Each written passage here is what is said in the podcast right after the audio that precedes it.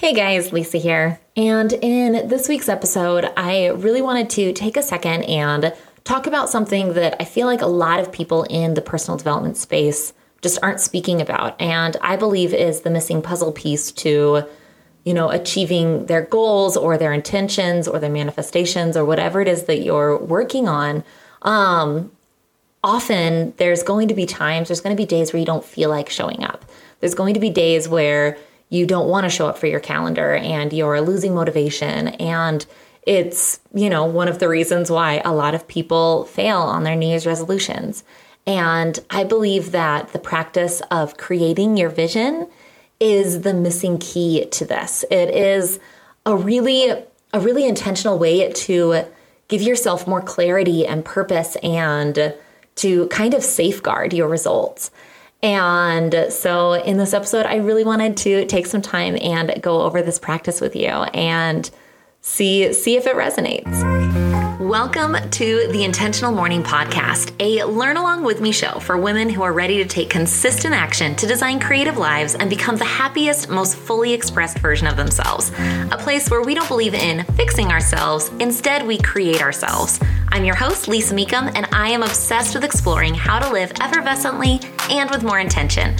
Each week, I'll be sharing feel good stories, actionable takeaways, and timeless wisdom on how to elevate the quality of your everyday and have some more fun along the way. Now, let's dive into today's episode. Now, let's start our journey together in creating your vision by introducing you to your past and future self. Now, both versions of her are important in defining your vision. And what's crazy is so many people let their past selves dictate their entire adult life moving forward up until the day that they die. And what we want to do is we want to live into your future. We want to to excel and live into your future self. But let's let's just take a take a step back here and kind of dissect these terms for just a minute. And the concept of your past self is who you have been and maybe even who you're being right now depending on your intention and you know, kind of how you're how you're going about your day. But for example, can you imagine if when you were 4 years old, you just decided that you were never going to evolve further, that you weren't going to try any new things because this is just how you've always been and this is what you're comfortable with, and so you're never going to try anything new or learn anything new or evolve and just how stunted we would. I mean, that's impossible. It's impossible. But for some reason, when we enter adulthood, we get stuck in our past selves and stop evolving. And we start using excuses based on our past as to why we can't. And I do feel like it's just so similar to having a four year old and them never never eating new foods and letting picky eaters stay into adulthood and you know never trying to ride a bike because you tried it once and you fell down. But so often we don't you know we don't want to go on a date again because we've been through bad dates. And so we tell ourselves the story based on our past self that all guys are bad. Or maybe maybe we had a really bad experience at a hairdresser and didn't feel like they hurt us, and so we'll never go to a hairstylist again. And these kinds of things are depriving us of awesome life experiences based on our past. And so, what I'm going to encourage you to do is to create your vision based on your future and then live into your future self. Now, your future self is who you are becoming. Your future self has been there, done that, took the risks, and then you can kind of channel her to give you the pep talks, the pep talks, and let you know which direction you should be going. And what I love about this concept is it helps you channel your own natural intuition instead of looking outside of yourself for answers so often, especially as women, you know, we know in our gut what's right and what we want to do. However, we need to validate it with everybody around us before we have the confidence to actually take action. And if we are spending more and more time visualizing and living into your future, then it gives you the confidence, you the clarity, and you the control over your own life. And really, that's what this is all about. Because if you are setting intentions or goals and they're not based on your your authentic dreams, then what's the point? Then you're not going to be satisfied and you're not going to feel good when you get there.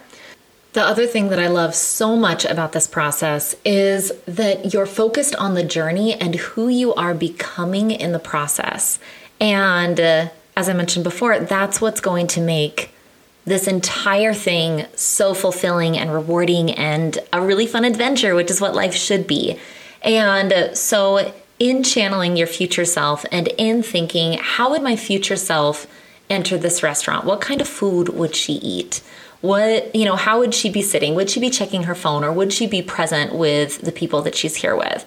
And in asking yourself these kinds of questions and living into your future intentionally before you go into these situations is just so helpful. It just creates so much more clarity when you're in them so that that way your goals and your manifestations come through so much more effortlessly and you become who you're really envisioning in the process. It takes so much of the guesswork out and the pushing and the forcing and the drive and the, you know, the masculine energy of just, you know, forcing and pushing through. It allows you to just very effervescently become who it is that you want to become. And then your goals and your intentions just naturally flow to you instead of you constantly burning yourself out and chasing them. And so, this is the part where a lot of you might be thinking, okay, Lisa, that all sounds great, but what does that really look like? And so, this might look like if your future self runs a successful business, if that's something that you really want to do, then does she show up on the days when she doesn't want to? Does she delegate and does she practice getting really organized and delegating? And are these things that you can start moving into now? Does she have an assistant? Does she batch her content so she's showing up consistently on social media? And these are things that then you can start kind of reverse engineering and stepping into. So that way, before you know it, you can look back and you are running a successful business because you've become the type of person that runs a successful business. If your future self has a really excellent relationship with her kids and is raising happy kids, what does her day look like? How does she communicate with them? How does she prioritize their emotions and quality one on one time with them? When she's in front of them, is she on her phone? Is she trying to have conversations and halfway pay attention to her kids, or is she present with them? Does she delegate time to be with them and foster their own, you know, unique hobbies and things that they're interested in? And then start showing up that way now. If your future self has, you know, lost some weight, then how does she think about food? Does she think, oh, you know, this is so hard. I, you know, diets don't work. I'm so hungry. This is, you know, not working. I should just, you know, eat this thing of Oreos. Or does she think, wow, I love my body. I love the progress that I've made. I'm going to nourish it. What is it craving right now? Okay, if I'm craving sugar, that probably means that my body really needs more protein or things like that. Like, is, is there an awareness there that maybe you haven't leaned into in the past? And so this is different than your best self. And the reason that I like to lean into my future self and not call it your best self is for a few reasons. And the first one is because I feel like your best self, for some reason, people don't view as as attainable. And, you know, like we can get so comfortable in being our mediocre selves and loving yourself as you are, which is so important. However, your future self is coming. Your future is going to be here whether, you know, whether you do something about it or not. And so living into your future self just it inspires more natural action. You see, living into your future self just gives you so much more confidence and puts the ball back in your court so that you don't feel like a victim.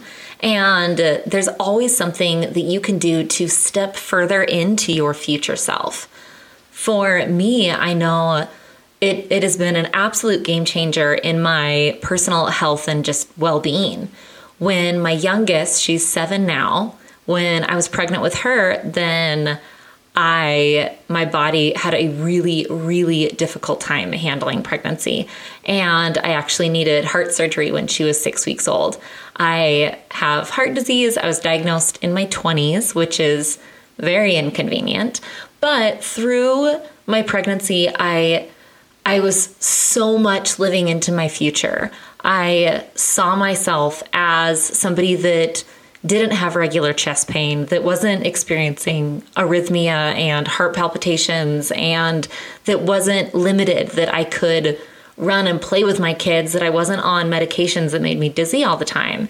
And uh, in living into my future self, in, you know, nourishing my body and in doing, you know, cardio and really taking care of myself, I absolutely became that. And so today, and again, you know, I'm not a doctor, this is only my personal experience. However, I lived into my future self so much that I became that. And so I still have heart disease technically. However, I'm off all medication. I'm not restricted in any way, shape, or form. And I'm in actually better shape than I've ever been in my whole life and have more energy. And I'm able to do really awesome, fun things with my kids all the time. And that is a direct result of me constantly living in to my future self and channeling her, especially in those moments where it felt like like I had those limitations. And uh, so from here, I have a couple a couple questions because I love having action steps at the end of these episodes. And so here is a few prompts to get you started because really living into your future and creating your vision is the fastest way to intentionally create this new version of yourself. It's the fastest way and the easiest way that I know of at this time to achieve your goals and call in those manifestations without it feeling so forced.